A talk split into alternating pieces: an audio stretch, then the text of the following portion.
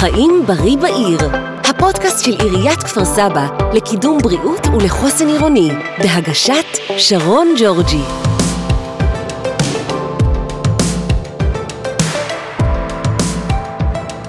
שמחה שהצטרפתם אלינו לפודקאסט חיים בריא בעיר של עיריית כפר סבא לקידום אורח חיים בריא ולחוסן עירוני. לרגל שבוע התזונה, אנחנו נדבר על אתגרי התזונה בגיל ההתבגרות. מה אנחנו ההורים צריכים לעשות כדי לשמור על בריאות ילדינו, ואיך לעודד אותם לשיתוף פעולה על שמירה על אורח חיים בריא ופעיל. היום אני מארחת בפרק עדן החוף, דיאטנית קלינית, רכזת תחום מתבגרים והפרעות אכילה ושירותי בריאות כללית, מחוז שרון שומרון. שלום דנה. היי hey, שרון, נעים מאוד להיות כאן ושמחה מאוד להיות איזה כאן. איזה כיף. אז דנה, אני רוצה שנתחיל מנתונים. כמה בני נוער סובלים מעודף משקל בגיל ההתבגרות? אז על פי הנתונים של הלשכה המרכזית לסטטיסטיקה, מעל 30 אחוז, 31 אחוז בשנת הלימודים של 2019-2020 אובחנו עם עודף משקל או השמנה. זאת אומרת, אנחנו מדברים על אחד משלושה. כיתה של 30 ילדים, יש לנו עשרה ילדים שיש להם עודף משקל או משקל עודף, והם נתונים לסיכון גבוה לסוכרת, למחלות, למחלות שקשורות להשמנה ולבעיות חברתיות גם, כי אנחנו יודעים מה קורה לילדים שמנים.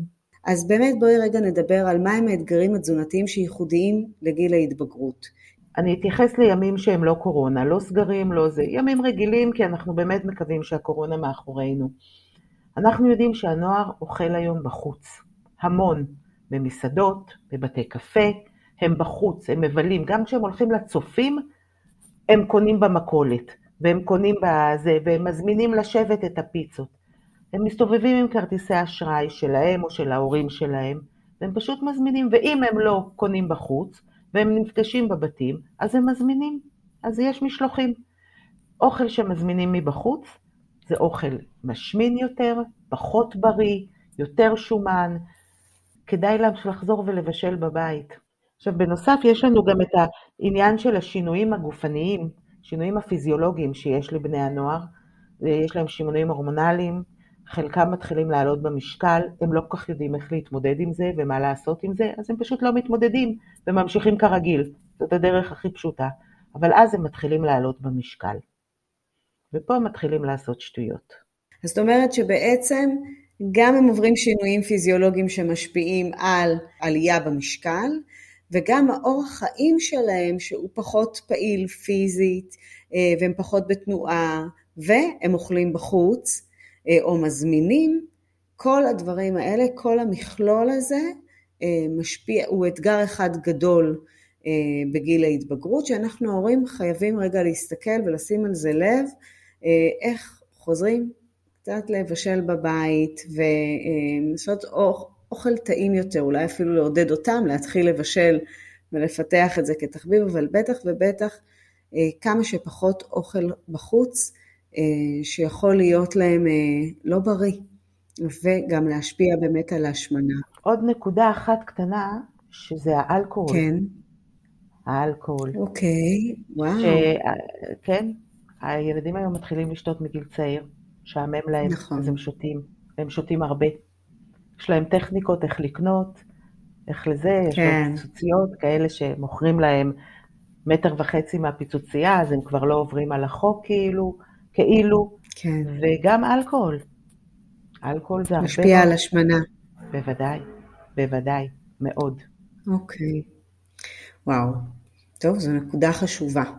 אה, אז לשים לב גם לאופן שבו הם צורכים אוכל, איזה אוכל הם צורכים, והנושא של אלכוהול שגם יכול מאוד מאוד להשפיע, אה, בכלל הם לא צריכים לשתות, אבל אם כבר שותים, לשים לב שזה גם דבר שמשפיע על העודף משקל. לקורונה הייתה השפעה מבחינת ההשמנה של בני הנוער? לקורונה הייתה השפעה אדירה, איומה, אני לא יודעת איך לקרוא לזה, טרגית, ממש. Mm-hmm. בין 7 ל-15 אחוז עלייה בהשמנה אצל בני נוער עד גיל 18. זה המון. תחשבו, בין 7 ל-15 אחוז. הילדים היו בבית. הם לא יצאו מהבתים, לפחות בהתחלה. הייתה להם בדידות, היו חרדות. חשבנו שהעולם הולך... אה, העולם לקראת הכחדה. היו חרדות, היו חרדות חברתיות, היו חרדות של מה יהיה בבית, ההורים פתאום לא עובדים, יש בעיות כלכליות, פחדים, תסכול, כעס, שעמום, הכל ביחד, או שאוכלים יותר, או שמפסיקים לאכול. שני הכיוונים פחות טובים לנו. וואו, אני חייבת להודות שאנחנו ראינו לא מעט בעיות עם האכילה הרגשית, שחלקם התפתחו אפילו למקומות של הפרעה, אה, או שהפרעה התפרצה, וזה באמת הלך לשני הכיוונים. תראו, הפרעות האכילה במאות אחוזים. אני רוצה להזכיר לכם וואו. את הימים הראשונים, את החודשים הראשונים של הקורונה. לא הייתה מהדורת כן. חדשות אחת שכיבדה את עצמה ולא הייתה שם איזושהי כתבה על איך לא נעלה במשקל בקורונה. בתים הפכו חדרים שלמים לחדרי כושר, וכל המשפחה נכנסה לאיזה excite של כושר ויאללה וקדימה, אתגרים, כל, כל שני וחמישי, אתגר השלושים יום, אתגר נכון. הפה, אתגר השם. הילדים ישבו מול הזום כל היום. כל היום הם ראו את עצמם בזום, כי הרי אנחנו רואים גם את עצמנו ואת החברים שלהם. כל הזמן הם היו, הם היו נושא להשוואה, מי יותר רזה, מי יותר זה, מי נראית יותר טוב, ובאיזשהו שלב הראייה מתחילה להיות מעוותת. זאת אומרת, אני פתאום רואה את עצמי הכי שמנה בכיתה, הכי מכוערת בכיתה, הכי זה, ומפה הדרך להפרעות אכילה הייתה מאוד קצרה. אז גם זה באמת שתקופה ארוכה בהתחלה לא יכולנו לעשות פעילות גופנית בחוץ. הגבילו אותנו ל-200 מטר, 100 מטר, קילומטר, אה, לא לעשות בכלל פעילות גופנית, כל החוגים נסגרו, אי אפשר להיפגש, אפילו אה, לצאת קרוב, היה, הייתה, היה המון המון פאניקה סביב הקורונה, לקח זמן עד שהבינו שזאת אחת הטעויות, כי מחלת ההשמנה היא קשה הרבה הרבה יותר, ולא פשוט אחרי זה גם לחזור אחורה למשקל תקין. וגם הנושא של חרדות, האופן שבו באמת הרגשנו, הסטרס המתמשך הזה של שנתיים, מן הסתם, או ש... לקחנו וחיבקנו את המקרר קרוב קרוב ואכלנו אה, כדי להירגע, או באמת רצינו להרגיש שליטה והפסקנו את האוכל, כמו שאת אומרת, הם ראו את עצמם בזום, הרגישו הרבה פחות טוב עם עצמם ופשוט עשו את הפעולה ההפוכה, שגם היא נזק אה, נוראי אה, לנפש. אה, אז איך אנחנו ההורים, יש לנו אחריות מאוד גדולה על מה שקורה בבית. בסוף, רוב הזמן הם מקבלים את הכסף מאיתנו ומנהלים אה, ככה את האוכל בתוך הבית, יכולים לסייע להם בכזאת תקופה מורכבת. מילת המפתח, דוגמה אישית. אין מה לעשות. אוקיי. בסוף צודק. עדיין אנחנו ההורים שלהם. אין חוכמות. זאת אומרת, לחזור לארוחות המשפחתיות, כמו שאמרת קודם, יאללה בואו נחזור לבשל, נו. אפשר גם אגב לצרף את הילדים לבישול. נכון, בהתחלה היו תלונות ואוף ושמוף ולא בא לי ולא טעים לי וזה, אבל לא נורא. לא נורא, בסוף אנחנו יכולים להגיד היום לא מזמינים וזהו. אז בואו נבשל נכון. ביחד. פעילות גופנית, שיכולה להיות משהו משפחתי. לא כל אירוע צריך להתחיל ולהסתיים בארוחה במסעדה. אפשר לנסוע לטייל, אפשר ללכת לחדר בריחה, אפשר ללכת לסרט, אפשר, בסדר, יהיה גם אוכל, אבל זה לא חייב להיות התחלה, אמצע וסוף והדבר העיקרי. אפשר כן. לנסות ולראות אם אפשר לייצר אירועים שהם לא אוכל. להוציא מהשיח המשפחתי אמירות פוגעניות לגבי משקל, לא רק לגבי הילד. גם לא לשבת כן. מול הטלוויזיה ולהגיד, נו, תראו את השמנה הזאת, היא עוד אוכלת, או היא עוד מעיזה להסתובב ככה, אני לא הייתי יוצאת מהבית אם הייתי נראית ככה, להפסיק לדבר על אה, עליתי במשקל, אוי נורא, עליתי קילו, איזה זוועה, אני ממש, ב, אני ממש בדאון, אני ממש בדיגון. לא, לא, לא, השיחות האלה לא טובות, די. זה לא צריך להפוך בכלל לנושא שיחה בבית. לא הצלחתי, לא, לא הצלחתי, זה לא עסק של אף אחד. אתם רוצים להישקל, שימו לכם משקל בחדר, ההורים, תשקלו, ולא לדבר על זה. זה לא עניינם של הילדים. תחשבו מה עוברת כן. על נערה שהיא בעודף משקל עכשיו, יושבים מול הטלוויזיה, וכולם צוחקים על איזה מישהי בטלוויזיה שהיא בעודף משקל ותראו איך היא נראית. תחשבו מה זה עושה. והכי חשוב, או במקביל חשוב, לא להכניס הביתה את מה שאנחנו לא רוצים שהילדים יאכלו. אין מצב כן. שנכניס פיצה הביתה ולאחד הילדים נגיד, עזוב, זה לא בשבילך, בוא אני אעשה לך סלט. לא יקרה. זה לא נכון. אתם לא רוצים שיאכלו פיצה? אל תביאו פיצה. תכינו סלט, חביתה וגבינה. אז קודם כל בואו אנחנו כהורים ניקח אחריות גם על מה שאנחנו קונים אה, הביתה, אבל גם איך שאנחנו מתנהלים ומה אנחנו אומרים. אם אנחנו לא רוצים לטפח אה, בעיות שהן לא רק של השמנה, אלא הרבה מעבר לזה, עדיף שהילד יאכל משהו קטן או זה או את כל הדברים ויהיה אחד מאיתנו וירגיש טוב עם עצמו ופשוט להוציא מהבית מה שאנחנו לא רוצים שיאכלו. ואם יש צלחת ירקות על השולחן, אז הם מתחילים לאכול, ואם יש פירות, אז גם את זה הם אוכלים. מה שאנחנו מגישים ואוכלים ונהנים, הם קולטים מגיל צעיר, אפשר להמשיך עם זה כל הזמן. אמ, אוקיי, אז איך נכון לנו ההורים להגיב? במקרים שאת יודעת, זה גיל התבגרות, מסתגרים בחדר, הם לוקחים את החטיף או לוקחים אה, כל מיני מאכלים פחות בריאים ואוכלים בחדר. אני לפעמים מגיעה ואני בשוק מזה שהמיטה הפכה להיות סוג של מסעדה פעילה. אה, אוכלים מול המסך, בימים, בלילות. אה, להעיר, לא להעיר, דנה? מה את אומרת? יש דברים שזה כן נכון להעיר ויש דברים שלא. למשל על אכילה בחדר, זה כן נכון להעיר. לא אוכלים בחדר, נקודה. אלה חוקי הבית.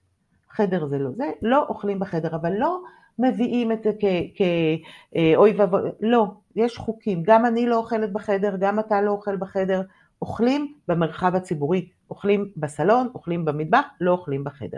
לגבי הנושא של אכילה אה, לילית ואכילה מול מסכים, צריך לדבר, צריך להסביר להם למה זה כל כך לא בריא לאכול מול המסכים, למה זה כל כך לא בריא לאכול בלילה, ולא במונחים של תמשיך ככה תהיה שמן, לא, לא, זאת לא הדיבור, זאת לא השפה כי אנחנו נאבד אותם. להסביר להם שאכילה בלילה במקום שהגוף ינוח הוא עוסק בלהקל אז אנחנו בכלל לא נחים. כשאנחנו אוכלים בלילה בחדר אנחנו לא קמים אחר כך לצחצח שיניים, אז יש לנו גם את ההיגיינת פה. אה, דברים כאלה, לאכול מול המסכים, עד כמה אנחנו לא שמים לב למה שאנחנו אוכלים, ואז אנחנו אוכלים יותר ממה שצריך, פחות ממה שצריך. לא להשתמש במילים פוגעניות, לא לזה, אבל כן לדבר אליהם בצורה, הם מבינים. הילדים מבינים. כן. זה לא, אה, לא זה, אבל חד משמעית לא, אה, אתה תהיה שמן, או אני שמעתי גם ביטויים של, אה, אתה אוכל בלילה, אתה גומר לנו את כל האוכל, לא. זה, אלה לא הביטויים כן. שאנחנו צריכים. עכשיו, לגבי הלהעיר, נקודה חשובה. בעיניי, אנחנו לא מאירים ליד אנשים. אנחנו לא מאירים בצורה פוגענית. אנחנו לא מביישים אותם גם אם אנחנו מדברים איתם אחד על אחד. זה לא מה שצריך. לא לקרוא בשמות כן. ולא להגיד ולאיים, אתה תהיה ככה, אתה תהיה כזה. זה לא ייקח אותנו לשום מקום. להבין, להבין מה קורה להם ולדבר איתם בשפה הזאת. אנחנו לא נעליב את הילד ואנחנו בטח לא נגרום לו להרגיש או לחשוב שאנחנו מאוכזבים ממנו כי הוא ככה. זה מאוד מאוד חשוב. אנחנו צריכים לזכור תמיד שגם הם לא מרגישים טוב, הם לא צריכים אותנו בשביל שנגיד להם שמשהו לא בסדר עם איך שהם אוכלים. הם צריכים אותנו כדי שנעזור להם לחזור למסלול. שנהיה הורים, פחות חברים שלהם, יותר הורים, שנתווה את הדרך, שנהיה modeling, אה, ובאמת במקומות ש... אה, צריכים לשים קו אדום, אז לשים את הקו אדום בצורה ברורה, וזהו. אני חושבת שכשאנחנו שמים את זה מגיל צעיר, הרבה יותר קל לנו להגיע אז לגיל ההתבגרות ולשים את הקווים האלה, ואז מה שברור, ברור. אה, מה שקורה זה שאנחנו לאט לאט מתחילים לאבד ולטשטש, ואנחנו לא עקביים, ואז אנחנו נתקלים בבעיה, שפעם אנחנו מאפשרים ופעם אנחנו לא מאפשרים, והילד מבולבל ואנחנו מבולבלים. בקיצור, תנסו ככה רגע לשבת עם עצמכם, לשים guidelines, אה, קווים אדומים, כדי שבאמת לשמור עליהם. בסוף זאת המשימה שלנו, לשמור על הבריאות הפיזית והנפשית שלהם. ו... גם בהווה, אבל גם בעתיד, כי מה שנעשה עכשיו ישפיע על הבריאות שלהם גם בעתיד. טוב, דנה, המלצה שלך להורים שמאזינים לנו, מה קורה כשכבר מתעוררת בעיה של אכילה ומשקל, ואנחנו הורים מרגישים שהילדים לא מקשיבים לנו, שאנחנו לא מצליחים להתמודד עם זה, שאנחנו קצת מרגישים חסרי אונים. קודם כל לפנות לרופא המשפחה או רופא הילדים. להתחיל תמיד משם. הוא גם ישלח לבדיקות, הוא גם זה, הוא גם צריך לדעת, הוא צריך לדעת. הרופא הוא תמיד יהיה ה case manager שלנו, והוא צריך לדעת מה קורה. והוא ימשיך, הוא יפנה, הוא יפנה לדיאטנית, הוא יפנה לבדיקות דם, הוא יפנה לאן שצריך, הוא יפנה. אז משם אנחנו מתחילים. אגב, גם בבית ספר, בבתי הספר, יש את השירות הפסיכולוגי ויש את היועצות, ואם אנחנו מרגישים שיש איזושהי מצוקה וזה, אפשר גם שם להתחיל. וגם הן יודעות ותדענה להכווין אותנו. כן. אבל לא לבד, לבד אנחנו לא נצליח. את יודעת, אני היום שמעתי את אחת האימהות אומרת שהילדה הצטלמה לבוק בת מצווה, ועם חולצה שהיא טיפה בטן, והתחילה להתעסק מאוד בלא לנשום, בלכווץ את הבטן, כדי, uh, היא הרגישה מאוד שמח. עכשיו, את מסתכלת על התמונה, הילדה רחוקה מלהיות עם בטן ושמנה. ו... ואני רגע לפני ש... אני לא רוצה ככה להגיד מה האימא ענתה, והיא הייתה בסדר גמור, אבל מה ממליצה לנו לעשות כשאנחנו כבר שומעים את ההערות של הילדים על עצמם, על איך הם נראים, אה, איך, איך הם מתמודדים בעצם עם הדימוי גוף שלהם בגיל ההתבגרות. וזה לא יפה לי, ואני שמנה, ואני נראית לא טוב, מה להגיד במקומות. אני תמיד אומרת שהתפקיד שלנו כהורים זה לחזק, לחזק, לחזק ולחזק. אנחנו לא נוכל, אם ילדה יש לה איזשהו קושי עם הדימוי גוף שלה, והיא באמת באיזושהי, מתחילה לדבר בהפרעת אכילה, וזה, ברור, צריך גם אנשי מקצוע, צריך לראות, צריך, צריך לפתוח את זה, אנחנו לא יכולים. אבל אנחנו תמיד צריכים לחזק איתם ולהגיד להם, אני פה, אני בשבילך, אני, איך אני יכולה לעזור לך, איך אני יכולה לעזור לך להתמודד עם זה, מה את צריכה, מה את רוצה, מה את מבקשת. זה הכי חשוב, לשמוע אותם, לא להגיד להם, אוח, באמת, שטויות, די, רק זה מה שאני צריכה עכשיו לשמוע. את נראית כן. בסדר גמור וגמרנו. זה לא עוזר. זה ממש לא עוזר. תראו, יש היום את המדיה. והמדיה, עם כל מה הטוב שזה הביא לעולם שלנו, בעיניי, זה גם חלק מהטרגדיה של הדור הזה. היא יכולה להיכנס היום לכל זה ולהקליט בגוגל איך להצטלם לבוק בלי בטן, והיא תקבל שם מיליון זה שיגידו לה, כן. תכניסי, אל תנשמי, ב-30 מעלות, 20 מעלות, כן. כל דבר כזה, וזה, אין מה לעשות, הם, הם חשופים היום הרבה יותר ממה שאנחנו היינו, אני בכלל. אם החברים שלי היו הולכים לסרט ולא היו מזמינים אותי, פשוט לא ידעתי מזה. היום הם בכל כן. רגע נתון יודעים איפה הם לא נמצאים. אני איתך. אני באמת חושבת שבסוף אנחנו צריכים להגיד להם מה מגדיר אותנו. מגדיר אותנו הציונים? מגדיר אותנו המשקל? לא. מה שמגדיר אותנו זה באמת הערכים שלנו ואיזה אנשים אנחנו ואיך אנחנו מתייחסים לעצמנו וכלפי הזולת וכמה אנחנו אוהבים את עצמנו ובתחושת מסוגלות ויכולים להתקדם קדימה. אז באמת מה באמת חשוב בחיים, להחזיר אותם לנקודה הזאת, כי היום בעולם האינסטגרם עם הפילטרים ועם הרצון להיות uh, ככה באיזה מודל ברבי לא ברור, שעדיין לא נעלם, אני לא מבינה איך זה עוד לא נעלם מהעולם, uh, זה קשוח. ובסוף בסוף כמו שאת אומרת, לחזק, לחזק, לחזק, אני ממש לוקחת את זה. לראות את הדברים החזקים בהם, לשים על זה זרקור איתם כל הזמן. אה, ולהזכיר להם שהם מדהימים כמו שהם. אחד הדברים אה, שאני עושה הרבה פעמים עם ילדים כן. שמגיעים אליי לטיפול, אנחנו כן. אה, מכינים להם כרטיס ביקור. ובהתחלה זה תמיד כרטיס הביקור שלהם, קוראים לי דנה חוף ואני שמנה. כן. קוראים לי זה ואני זה. ולאט לאט אנחנו מגלים את החוזקות שלהם, ואנחנו מזיזים הצידה את הזה, ואנחנו לומדים, אני מספרת להם שהמשקל הוא לא כרטיס הביקור שלהם. כן. להם כל כך הרבה דברים אחרים להציע לעולם, אבל הם צריכים נכון. להאמין בזה. אני מסכימה איתך, ועם זאת, לראות באמת איך אנחנו שומרים גם בבית ועליהם, להישאר במשקל שהוא תקין, כדי שהם יישארו בריאים ברמה הפיזית וכמובן גם ברמה הנפשית, כי אנחנו יודעים שהעודף משקל והשמנת היתר משפיעים לא רק ברמה של הבריאות הפיזית, אלא גם ברמת הבריאות הנפשית והמקום החברתי, ויש לזה גם השפעה קדימה על התפיסה שלנו את עצמנו ואת הדימוי שלנו ואת היכולות שלנו. אה, דנה, מסר אחרון שלך להורים? כן. אז המסר הוא כזה, אם יש ספק, אין ספק. וזה המשפט שצריך לזכור. אם יש לנו איזושהי תחושה שמשהו לא טוב מתחיל לקרות, צריך לפנות לעזרה, עזרה מקצועית. מקסימום, הכי גרוע, יגידו לנו, אתם מדמיינים, לכו הביתה. לבד הדברים לא ייפתרו. אם יש בעיה, צריך לפתור אותה בכל האמצעים והנשקים שיש. והכי חשוב לי אליכם, הורים יקרים, אל תלקו את עצמכם, אתם לא אשמים. זה לא בגלל שאמרתם משהו או עשיתם משהו, זה העולם. אז אני רוצה להגיד לך, דנה, המון המון תודה על המידע הכל כך חשוב להורים למתבגרים. תודה גם לשירותי בריאות כללית מחוז שרון שומרון על שיתוף הפעולה בפודקאסט הזה. ובכלל אה, לשירותי בריאות כללית, יש הרבה מאוד פודקאסטים ביחד איתכם. אה, זהו, מה נאחל? תודה רבה לך, שרון, ממש. גאווה. נהניתי.